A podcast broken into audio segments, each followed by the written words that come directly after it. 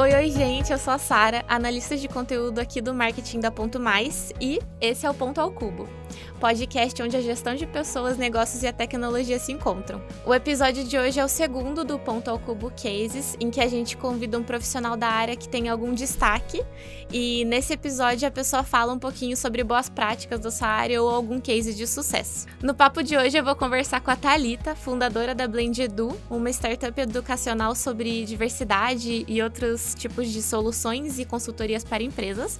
Ela vai contar um pouquinho pra gente sobre grupo de afinidades. E antes da gente começar o nosso papo, aproveita e já segue a gente no Instagram e no Facebook, arroba Ponto Cubo. Esse podcast vai estar disponível em todas as plataformas digitais e agora também em formato de vídeo no YouTube da Ponto Mais. Então segue a gente lá. Então bora pra nossa conversa.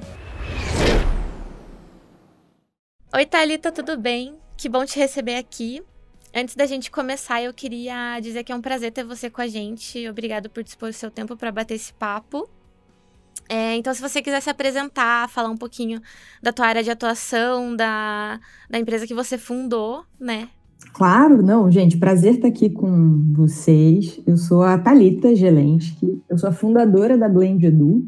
E antes de falar um pouco mais sobre, sobre né, minha jornada, ou a Blend, eu gosto de começar também o podcast, né, ou gravações, ou até lives, fazendo minha audiodescrição, que é um recurso de acessibilidade. Então, né? Para quem, né, é, nunca, né, nunca viu nenhuma, nenhum outro evento meu, nunca interagiu com os meus conteúdos, né? Eu sou uma mulher branca, cisgênero, lésbica. Eu tenho 32 anos, é, tô, né, com um cabelo um pouco abaixo da altura do meu ombro, um cabelo castanho claro, liso, com luzes louras.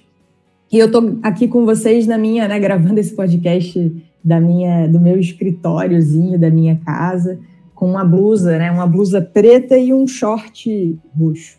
Posso engatar agora falando um pouquinho, né? Acho que do que a Blend Edu faz, né? Um pouco do nosso propósito, mas basicamente, né? Eu trabalho há, há 10 anos com diversidade e inclusão no ambiente de trabalho. É um tema muito novo. Eu, por exemplo, fiz faculdade de administração, mas nunca ninguém tinha falado comigo sobre gestão da diversidade. É um tema relativamente recente aqui no ecossistema do Brasil. E eu tive a sorte de começar a trabalhar com isso em, há 10 anos atrás, quando as empresas estavam começando de um jeito muito, muito embrionário a falar de diversidade e inclusão. Na época, eu trabalhava num, numa grande empresa brasileira, né, uma mineradora, é, então tinha uma série de desafios de abordar esse tipo de discussão, né, num, num ambiente que acaba tendo uma cultura um pouco mais tradicional, né, como é em algumas empresas que são da indústria. E conforme eu fui, então, estudando, aprendendo, colocando em prática né, tudo que eu ia lendo né, e fazendo sobre diversidade, eu fiquei muito instigada a apoiar outras organizações a também né, tirar a diversidade do papel, também construir culturas mais inclusivas. E eu decidi, então, fundar a Blend Edu. Em 2018, eu pedi demissão do meu trabalho para focar 100% na Blend Edu ajudando as empresas, né, construindo projetos de consultoria, projetos de treinamentos e produtos digitais para ajudar as empresas a colocar a diversidade em prática. Desde então, né, desde do, do meio de 2018, que foi quando eu realmente comecei a me dedicar 100% a Blend, a gente já impactou mais de 20 mil pessoas nos nossos treinamentos, nossas ações. É, a gente tem no nosso portfólio mais de 58 grandes empresas e marcas, então, de culturas absolutamente diferentes, desde seguradoras, empresas de óleo e gás, mineradoras, há empresas é, de tecnologia, né? Então, Mobile, Banks, OLX. Então, a gente tem conseguido, acho que, navegar muito bem por essas diferentes culturas é, e produzir muito conteúdo e metodologia para que as empresas consigam realmente avançar nessa temática. Nossa, 10 anos de experiência com trabalhando com diversidade é muito tempo e o ecossistema brasileiro realmente a gente está caminhando a passos de formiga, mas é, ainda é um assunto falado até e mais é, pouco praticado, né? Você quer falar um pouquinho sobre o trabalho efetivamente da Blend Edu, antes da gente entrar nesse, nesse tópico de grupo de afinidades? Exatamente o que, que vocês fazem, como que vocês trabalham a diversidade nas empresas? Boa, perfeito. Não, claro, assim, na Blend Edu, é, hoje, né, claro que a gente está o tempo inteiro pensando em, em outros, outras soluções, outros produtos, outras ações. É, mas hoje, basicamente, a gente ajuda né, os nossos clientes, as empresas, com algumas demandas específicas. Né? Tem muita empresa que chega para a gente pedindo ajuda para estruturar a estratégia de diversidade. Pô, como é que a gente começa? Como é que a gente monta um plano de ação? Né? Como é que eu faço um censo para ouvir opinião e até saber a demografia da minha empresa? Né? Ou como é que eu estruturo uma política? Então, essas demandas que são para estruturar o programa, né, acabam caindo dentro do nosso pilar de atuação de projetos de consultoria. A gente também tem empresas que chegam para a gente pedindo apoio mais específico na frente de educação e sensibilização. Né? Então, Thalita, a gente precisa ainda explicar um pouco mais para as pessoas aqui a importância da diversidade, ou falar né, de alguns conceitos básicos sobre comunidade LGBTQIA, ou na perspectiva racial, ou sobre estereótipos de gênero, ou sobre diversidade geracional, sobre inclusão de pessoas com deficiência. Então, sempre que a empresa tem essa demanda né, de sensibilização, de treinamento, de workshops para diferentes públicos, podem ser desde todos os colaboradores ou pode ser o C-level, né, a alta liderança da empresa. É, isso cai no nosso pilar de atuação de treinamentos né, e ações educacionais. Então, é, é um dos grandes carro-chefes, digamos assim, da nossa atuação, onde a gente tem também muita experiência, porque a maioria das empresas está nessa jornada de, de aprendizagem, né, no tema de diversidade. A gente também tem um outro pilar, digamos assim, que a gente chama de experiências, que são algumas vivências lúdicas que a gente meio que coloca, né, leva para a empresa, para que os colaboradores possam se aproximar da discussão de diversidade. É, então, tem, por exemplo, um, um, que a gente chama de laboratório da empatia, que a pessoa, a gente leva como se fosse um guarda-roupa itinerante, a pessoa veste um sapato, um casaco, um cachecol de uma outra pessoa e ela recebe um áudio para ouvir a história da pessoa que é dona daquele item daquele sapato, Nossa, daquele casaco. E são e aí as histórias demoram mais ou menos uns, uns 8 minutos, em média, de 8 a 10 minutos, e você escuta história de, histórias de pessoas que, obviamente, a gente fez uma curadoria com foco em diversidade. Então, é uma forma de abrir as pessoas numa perspectiva emocional, estimular que elas coloquem empatia em prática né, e se aproximem desse tema. É, e, por fim, tem um outro, um quarto é, pilar, digamos assim, que é de produtos digitais. Eu acho que é muito bacana comentar que a Blend Edu, a gente lançou é, a primeira comunidade virtual de aprendizagem com foco em diversidade. É um ambiente onde várias empresas né, podem aderir e elas têm acesso, compartilham todas as empresas que fazem parte, né, uma série de conteúdos, cursos online, lives, eventos que a gente promove para todas as empresas que fazem parte dessa grande comunidade empresarial, né, com foco em diversidade. Então, a gente já promoveu, por exemplo, para a comunidade é, eventos né, pra, com Emicida, com Rita Von Hunt, é, com Marcelo Tais, Espartaco Santiago, Ana Paula Chongani. Então, assim, pessoas que despertam curiosidade e atenção. Né? E quem acessa normalmente essa nossa comunidade são as, as equipes responsáveis por colocar a diversidade em prática. Né? Então, inclusive, grupos de afinidade, que é o tópico que a gente vai falar aqui hoje. Mas o que é muito legal é que dentro da comunidade a empresa tem a possibilidade de incluir no plano é, a chance de transmitir, né, de compartilhar a transmissão dessas masterclasses que a gente chama com todos os colaboradores. Né? Então, por exemplo, a Cielo, que faz parte da, da comunidade, ela tem acho que 20 pessoas que são parte da, né, que acessam de fato o nosso ambiente, a nossa plataforma.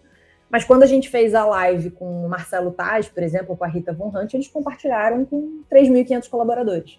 Né? Então, é uma forma de manter também o tema vivo é, é, e impactar um número muito grande de pessoas, né? Então, acho que os produtos digitais, e a gente vai ter um produto também novo no ano que vem, já dando aí um spoiler, mas os produtos digitais, eles têm muito esse olhar, né, de como a gente pode usar a tecnologia para transformação social e para gerar um impacto é, escalável, né, de cada vez mais pessoas entrando em contato com esse tema. Nossa, que trabalho incrível. Eu, eu super me interesso, assim, nesse tema, porque eu acho que quando a gente lida com o diferente ou realidades que são diferentes das nossas, é, parece que nossos olhos se abrem assim para o mundo, sabe? A gente se torna muito mais empático e a gente começa a pensar em produtos e plataformas e coisas diferentes que sejam realmente acessíveis para as outras pessoas, né? Só para quem tá escutando, eu não sei se todo mundo sabe o que é um grupo de afinidade. Eu nunca tinha escutado falar, vou ser sincera com você, então se você puder falar o que, é e como né, ele impacta as empresas e a sociedade como um todo, seria maravilhoso. Claro que quando a gente está falando de um programa de diversidade, tem muitas ações que as empresas podem fazer. Né? Muita gente acha que é só um tema de RH. Mas não é, não é só um tema de RH, um tema de responsabilidade social, é um tema que impacta a empresa como um todo, impacta, né, como você falou, a forma que a gente desenha produtos e serviços, a forma que a gente pensa na nossa infraestrutura física ou, enfim, digital, né, para garantir acessibilidade, ou também né, uma inclusão, por exemplo, com banheiros, salas de amamentação, etc. Inclui, por exemplo, né, áreas, às vezes, de ouvidoria da empresa que tem que disponibilizar algum tipo de canal de denúncia, para caso, né, para as pessoas poderem reportar desvios de conduta. Então, assim, é um tema que vai, de alguma maneira, né, é, impactar diferentes áreas, diferentes processos e diferentes perspectivas dentro da organização. É, mas, assim, uma das ações, né, inclusive tem uma pesquisa que a Blend Edu fez é, em 2020, muito bacana, chamada O Panorama das Estratégias de Diversidade do Brasil e os Impactos da Covid-19. E a gente foi fazendo várias perguntas com as lideranças de diversidade para mapear né, quais são as práticas mais frequentes, quais são os temas, os recortes que as empresas mais estão endereçando, né, como raça, gênero, deficiência, etc. Tem muito dado bacana. E um dos dados que a gente acabou vendo é que uma das 10 ações mais frequentes é, que as empresas acabam implementando é a criação de grupos de afinidade. Né? Ou, em alguns casos, as empresas chamam também de coletivos de diversidade. O nome pode variar, é, mas o objetivo é mais ou menos o mesmo, né? Para que, que serve um grupo de afinidade? Como é que ele funciona? Assim, de uma forma muito né, geral, claro que cada grupo pode ter algumas particularidades um pouquinho mais específicas, mas em linhas gerais, a função de um grupo de afinidade, né, ele é criado porque a empresa, quando a gente vai estruturar um programa de diversidade ou pensar nas ações do programa, é muito importante, até para ser coerente né, com o tema de diversidade, é muito importante que a gente escute diferentes perspectivas e que a gente dê, dê voz para as pessoas, às vezes que querem contribuir, né? E principalmente as pessoas que são alvo dessas ações, né? Que são público-alvo, que são pessoas que são desses grupos é, minorizados, né? Historicamente discriminados. Então, para criar um ambiente né, de tomada de decisão um pouco mais horizontal e colaborativa na forma de pensar o programa de diversidade, as empresas acabam criando o que a gente chama de grupos de afinidade ou coletivos de diversidade, que é um grupo autogerido. Então, né, eles têm autonomia, às vezes, para construir algumas ações, óbvio, né, fazendo alinha, os alinhamentos devidos, mas tem autonomia para, às vezes, fazer algumas ações. É, e que os colaboradores podem participar de uma maneira voluntária. Então, o colaborador se voluntaria é, para participar, porque né, é uma pessoa que é engajada com o tema de diversidade, né, que faz parte, às vezes, de grupos né, minorizados, então, profissionais negros da, da organização, profissionais com deficiência, ou profissionais né, que são da comunidade LGBTQIA, e que querem contribuir com suas vivências, com suas perspectivas, com suas ideias, com o programa e com as ações de diversidade. Então, normalmente, as empresas criam esse grupo é, e colocam, né, disponibilizam ali, às vezes, um formulário de inscrição para as pessoas demonstrarem o seu interesse e depois definem ali como é que vai ser a periodicidade de encontros, qual que vai ser o grau de autonomia do grupo. Então, tem uma série de é, estruturas né, e decisões que esse grupo né, tem que tomar é, para que ele funcione bem. É, e parte do que a gente tem feito, que eu acho que vai ser bacana eu compartilhar aqui com vocês, é que assim é muito importante, por mais que seja um grupo autogerido, é, todo grupo, toda comunidade como essa, né, que é uma comunidade interna autogerida, tem um desafio, porque as pessoas às vezes não sabem muito bem né, como fazer essa autogestão, o que, que elas têm que fazer, qual é o papel, a responsabilidade delas. Então, para essa ação ser efetiva, o que a gente acaba vendo no mercado é que é muito importante que a empresa estruture bem esse grupo, né? Entenda o que, que eles esperam desse grupo, quais são papéis e responsabilidades, qual que é a governança. Então não é simplesmente, ah, quero fazer um grupo de afinidade, vou lançar, quem quiser se inscreve e eles se viram aí se encontram. Não é assim, né? Para a gente garantir que o grupo é realmente efetivo, a gente tem que pensar bem em como a gente quer montar ele. Eu acho que é um pouco do que a gente vai abordar aqui também no, no nosso bate-papo. Perfeito. É, e eu, é, você falou que você trabalha com, com diversidade, né? 10 anos é muito tempo. Você percebe benefícios em, nessa implementação dentro das empresas? Que tipo de movimento você vê assim depois que o trabalho é aplicado? Uhum. Não, excelente ponto, né? Assim, vou falar é, de uma forma geral primeiro, e depois eu posso falar até dos benefícios desses grupos de afinidade, né? Para as empresas que pensam em implementar. É, falar de diversidade e inclusão, acho que o primeiro ponto que é importante comentar é que assim é uma maratona, não é uma corrida de 100 metros, né? É uma jornada, é um processo de transformação cultural.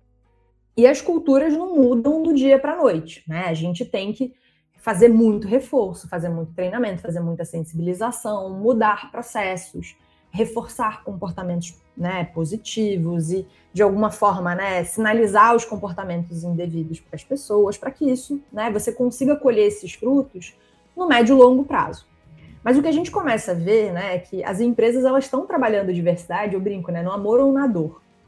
Hoje a gente já tem várias pesquisas que mostram, né, que diversidade não só é a coisa certa a se fazer, né, porque a empresa tem também um papel social, tem um papel de redução das desigualdades que a gente vive hoje. Né? A empresa é parte da sociedade, ela não é a única responsável por resolver nossos problemas sociais, mas ela é um dos atores relevantes que tem que também dar sua parcela de contribuição.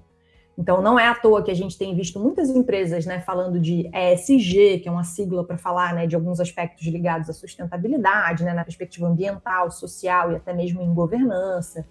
É, a gente tem vários investidores que começam a cobrar as empresas em relação a indicadores de diversidade, ou investidores que dizem que vão priorizar investimentos em empresas que têm maior diversidade.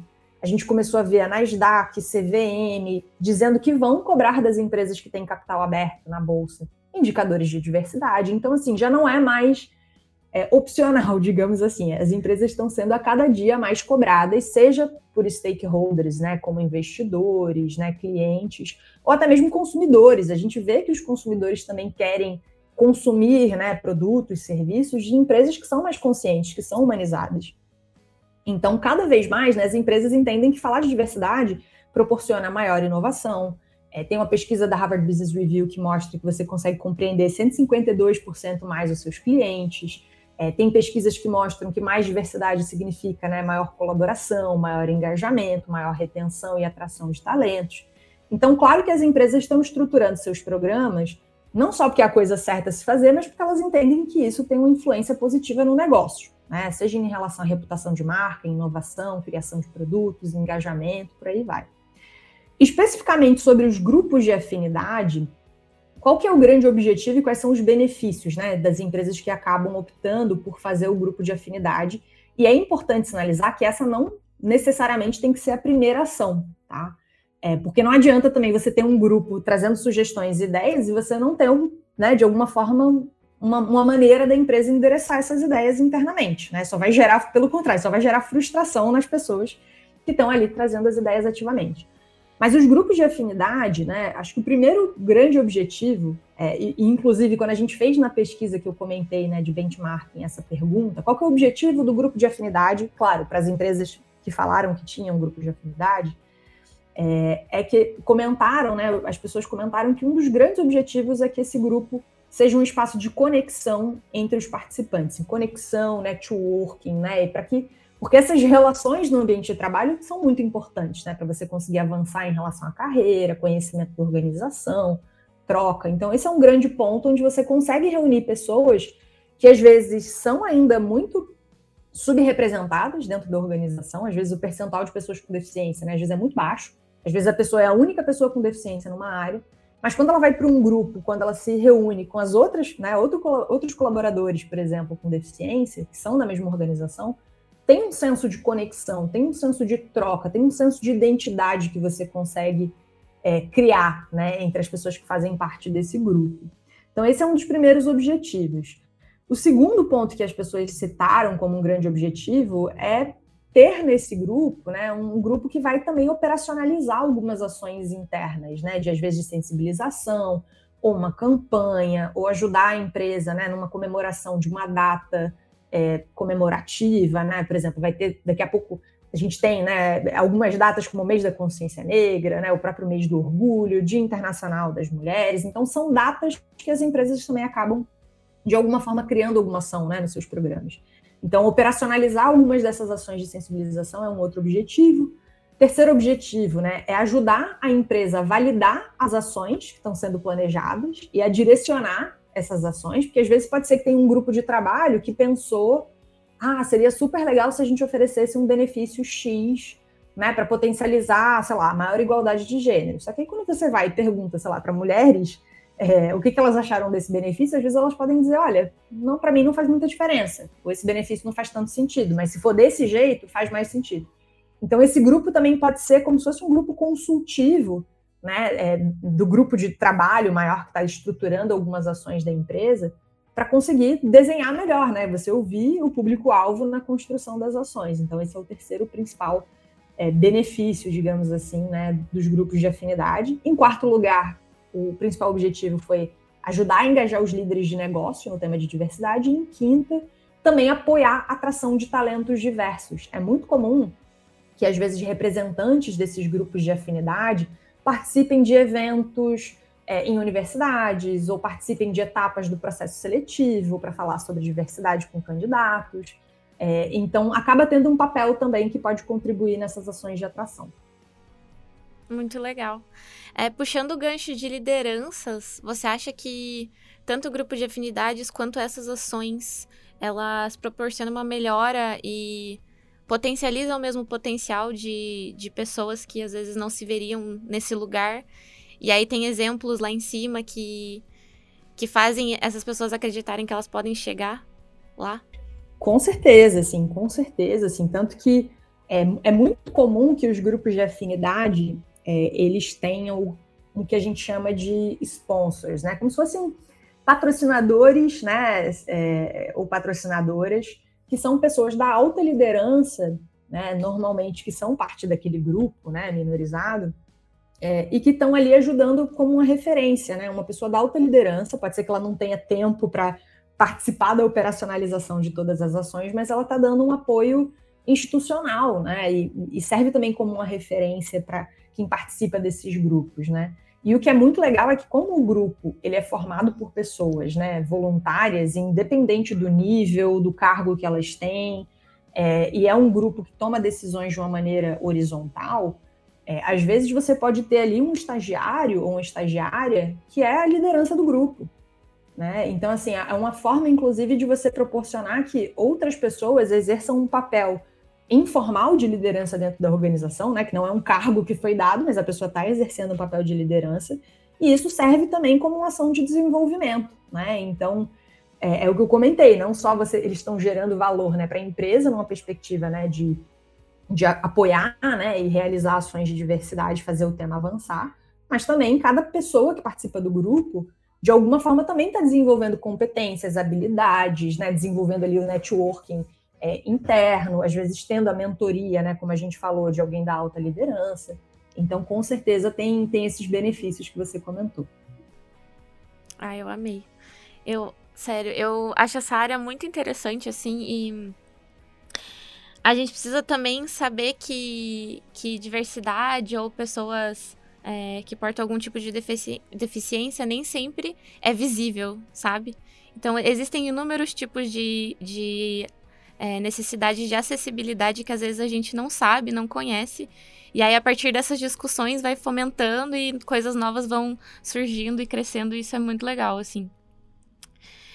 É, sobre as pessoas, tantas que participam desses grupos, a gente já falou um pouquinho sobre é, essa questão de liderança, mas as pessoas que participam desses grupos, tanto para as pessoas que fazem parte do corpo da empresa, é, você vê algum benefício, assim, com relação à parte profissional, parte pessoal? Você vê que é, o comportamento muda, a visão das pessoas muda? É, eu acho que é um grupo que ele atua muito como disseminador da cultura inclusiva. Né? É, é um grupo que muitas vezes você tem pessoas que já são bem engajadas e que já até conhecem muitas vezes muito sobre diversidade, porque elas vivem aquilo na pele, né? Assim, o que é importante a gente comentar? As empresas têm duas abordagens diferentes, tá? E que são duas abordagens possíveis, né? É, nenhuma está errada, é, mas são escolhas que a empresa tem que considerar, né? A partir do objetivo que ela tem com esse grupo. Mas tem empresas que escolhem desenhar grupos que são específicos, né? Quem pode participar do grupo são pessoas que fazem parte desses grupos minorizados. Então, por exemplo, num grupo que está falando a parte né, étnica, racial, só iriam participar pessoas não brancas, né? Então, pessoas pretas, pardas, amarelas e indígenas, por exemplo. né? Ou então num grupo que vai discutir uma perspectiva de, sei lá, de empoderamento feminino, por exemplo, só iriam participar mulheres.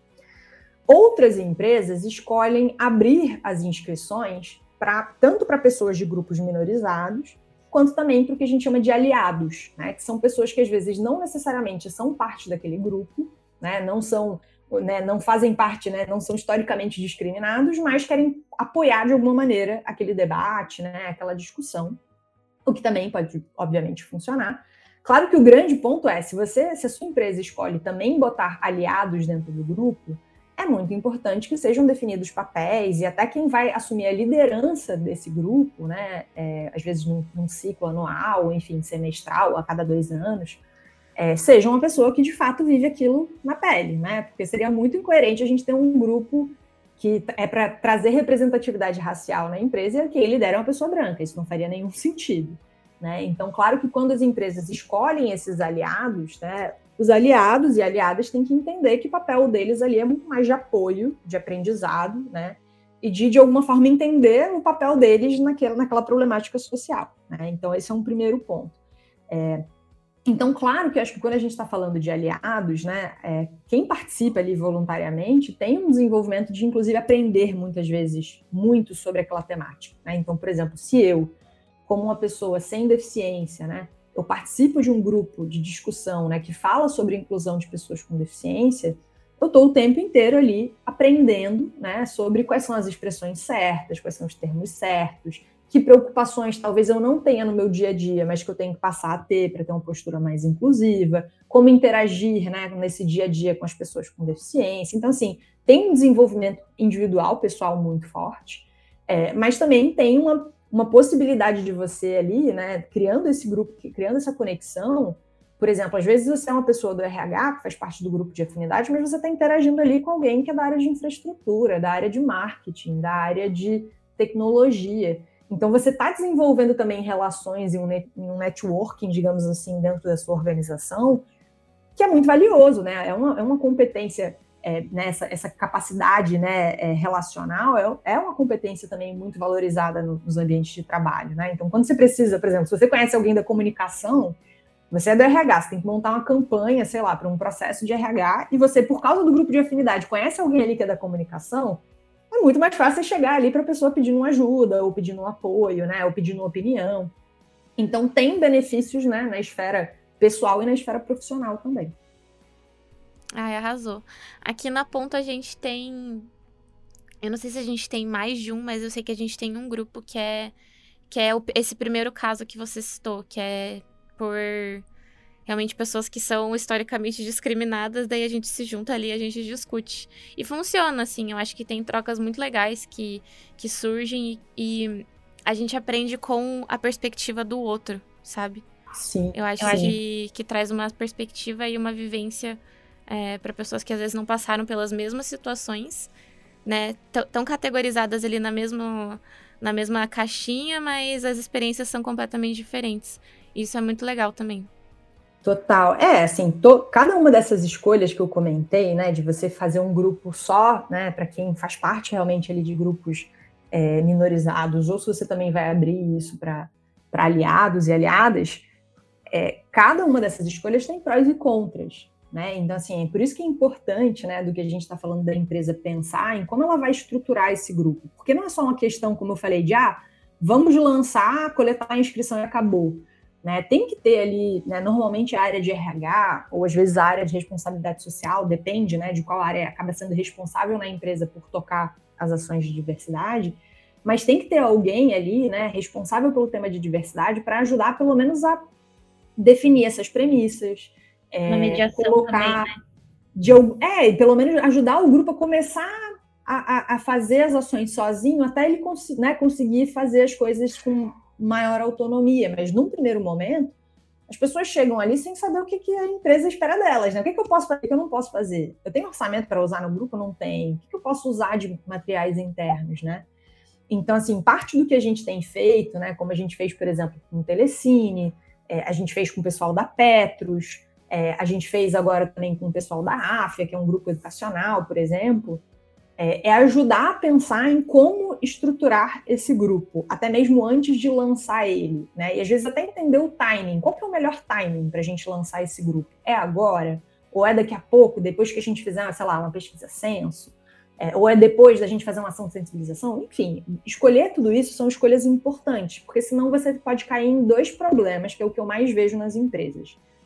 Ou você tem um problema um, que é um grupo, de, um grupo de afinidade que não é engajado, não porque as pessoas não queiram se engajar, mas porque elas não sabem o que é esperado delas. Então, na dúvida, eu prefiro ficar na minha, não vou fazer besteira, né? Ou o segundo problema que você tem é grupos que são tão engajados, e, mas não sabem muito bem os, os papéis deles, que eles estão fazendo até coisas que eles não deveriam fazer. Né? Eu já vi histórias de grupos de afinidade que estavam fazendo, por exemplo, triagem, sei lá, entrevista com candidatos, né, com foco em diversidade, e a área de recrutamento falou: Meu Deus, a gente só pediu para eles divulgarem, não era para fazer uma triagem. É, o papel de recrutar é de um recrutador, é de um recrutador, é da área de atração, né? Então, assim, é, são dois problemas, né, diferentes, e por isso que a gente acaba trazendo muito né, algumas metodologias e algumas sugestões de como as empresas podem organizar e estruturar os seus grupos de afinidade. É, um, né, a metodologia que a gente chama, né, é o que a gente chama de canvas dos, dos, grupos de afinidade. A gente usou com essas empresas aqui que eu citei, as empresas que pedem né, nossa ajuda para montar ali a estrutura do grupo.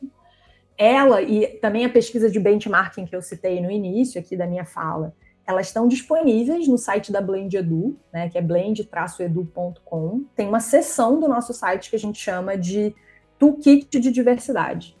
Lá a gente coloca vários e-books, checklists, cards, um monte, um monte de material bacana, uma curadoria, não só de materiais nossos, mas de terceiros, para ajudar, inclusive abrindo a nossa metodologia de consultoria, porque a gente entende que é importante democratizar o acesso ao conhecimento sobre diversidade que ainda está começando, né, na maioria das empresas.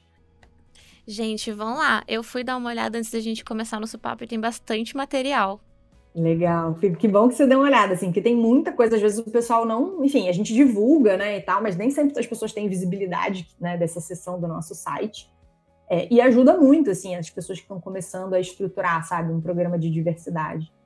É, especificamente sobre o, o, esse canvas, né, dos grupos de afinidade, quando a empresa está pensando, né, em, tá, como é que eu lanço um grupo de afinidade? É, a gente estimula a empresa a pensar em três grandes temas, três grandes dimensões, né? Uma dimensão é o que a gente chama de, né, de alguma forma, a gente pensar na identidade do grupo. É, a segunda é sobre experiência, como é, que essa, como é que vai ser a experiência de uma pessoa que entra nesse grupo. E a terceira dimensão é o que a gente chama de estrutura, né? Então, assim, como é que esse grupo vai funcionar? Como é que esse grupo vai se comunicar? Né? Que recursos ele tem à disposição dele? É, claro, dentro desses três temas, a gente tem discussões que acontecem, né, e que a gente entende que são relevantes, para que a empresa defina isso antes de lançar um grupo. Então, por exemplo, na parte que a gente chama de identidade, é, a gente faz algumas reflexões né, com as empresas, que nem a gente estava conversando aqui. Por exemplo, olha, qual que é o público-alvo desse grupo de afinidade? Vocês vão abrir para aliados é, e para pessoas de grupos minorizados ou só para pessoas de grupos minorizados? Ou como é que vai funcionar o processo de inscrição? Vai ter algum tipo de pré-requisito? É, ou vai ter algum tipo de seleção, digamos assim, né, de, de algumas pessoas que estiverem mais engajadas, ou qualquer pessoa que se inscrever pode entrar? É, vai ser um processo de seleção contínuo o ano inteiro, a qualquer momento a pessoa pode se inscrever, ou vão ser períodos específicos do ano, sei lá, a cada dois meses a gente abre a inscrição. Então, assim, tem muito detalhe que quando a gente fala, né, num grupo de afinidade, a pessoa não imagina mas que quando a gente começa a mostrar ali a metodologia né, e pontos importantes de definição, de papéis e responsabilidades, né, premissas, público-alvo, etc., é quando a empresa começa a entender, opa, não é tão, né, tão simples quanto parece, é uma excelente ideia, mas que a gente precisa também executar de uma maneira, né, da melhor maneira possível. Nossa, sim, já queremos sua consultoria aqui. então, assim, é, acho que esses são os pontos importantes, assim, para quem está ouvindo a gente, está interessado, interessada em, de alguma forma, né, em começar esse tipo de ação na, na empresa. Talita, você quer adicionar mais alguma coisa? Não, acho que a gente passou pelos pontos principais, né? Claro, deixo aí, como eu comentei, né? Quem quiser saber um pouco mais do, dos contatos, das informações, né, a forma de atuação da Blend Edu, como ela pode ajudar, às vezes, a sua empresa, de alguém que está assistindo aqui, ou mesmo que, poxa, eu tenho uma startup pequenininha, não vou ter grana para bancar uma consultoria, mas tudo bem, a gente tem um monte de material também que é, as pessoas podem né, acessar gratuitamente, como eu acabei de comentar, né? Então, quem quiser acompanhar um pouco mais nosso trabalho, nossos conteúdos, é, recomendo né, que vocês deem uma olhada no nosso site, blend-edu.com. É, acompanhem também nossas redes sociais, a gente acaba produzindo muito conteúdo, alguns posts interessantes, né? E até reforçando coisas que a gente publica, por exemplo, no blog, né? principalmente no LinkedIn, no Instagram, Sim. são as duas redes que a gente acaba sendo mais é, ativa, assim, como empresa.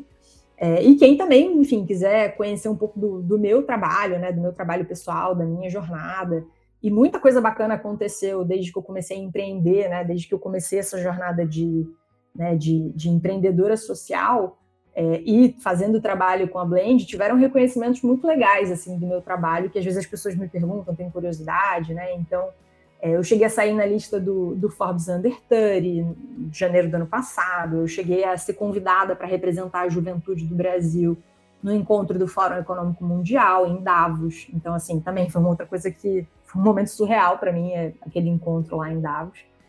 É, então, eu acabo também produzindo muito conteúdo, não só sobre diversidade e inclusão, né, no meu LinkedIn pessoal, no meu Instagram pessoal, que é talita.gelensky. É, mas eu também tento, às vezes, compartilhar alguns conteúdos sobre programas de desenvolvimento, né, ou, ou, ações que às vezes outros profissionais, outros empreendedores, enfim, outros jovens, ou enfim, outros profissionais, independente da idade, é, podem ter curiosidade, né, sobre desenvolvimento, né. Eu já tive, acho que, muita oportunidade de fazer alguns programas é, internacionais onde eu não, não paguei um real, assim, por ser empreendedora me inscrevi, participei de cursos de sustentabilidade, é, participei de programas de desenvolvimento para empreendedores do governo americano. Então, muita gente também tem curiosidade sobre, sobre isso e acabam, enfim, me perguntando, seguindo meu perfil para acompanhar um pouquinho dessas notícias. Então, acho que posso deixar aí essa, essa dica, esse xabá para quem quiser acompanhar o trabalho da Blend ou, enfim, os meus perfis também pessoais no, no LinkedIn e no Instagram. Eu amei. Brasil, que mulher! Thalita, muito obrigado, querida. Eu amei o nosso papo. Eu, assim, sinceramente, poderia ficar conversando com você por mais umas três horas, porque esse tema é muito, muito legal. Eu acho que o teu trabalho é extraordinário. É, hoje, mais do que nunca, a gente precisa falar sobre essas coisas e não só falar, a gente precisa aplicar, né? Porque falar por falar não, não muda, não muda montanhas. E, nossa, só queria agradecer mesmo você ter disposto o teu tempo e muito obrigado. Não, obrigada a vocês pelo convite, obrigada por ter facilitado aqui nosso nosso bate-papo e estou super à disposição. Sou suspeita, porque é um tema que eu gosto muito, estudo muito. É, então, fico aí também para outras, enfim, à disposição para quando a gente puder colaborar, sejam com vocês ou quem estiver ouvindo aqui a gente, nesse tema de diversidade e inclusão, pessoal. Arrasou. Obrigado, querida. O Ponto ao Cubo é um podcast feito pela Ponto Mais, que é a sua parceira para o RH mais estratégico e um controle de ponto menos burocrático. Se você busca uma solução para facilitar seu controle de ponto, nosso software de gestão de jornada pode tornar o seu dia a dia mais prático, possibilitando que o seu RH seja focado na gestão de pessoas. Deixamos um link na descrição desse podcast para você conhecer mais sobre a nossa ferramenta.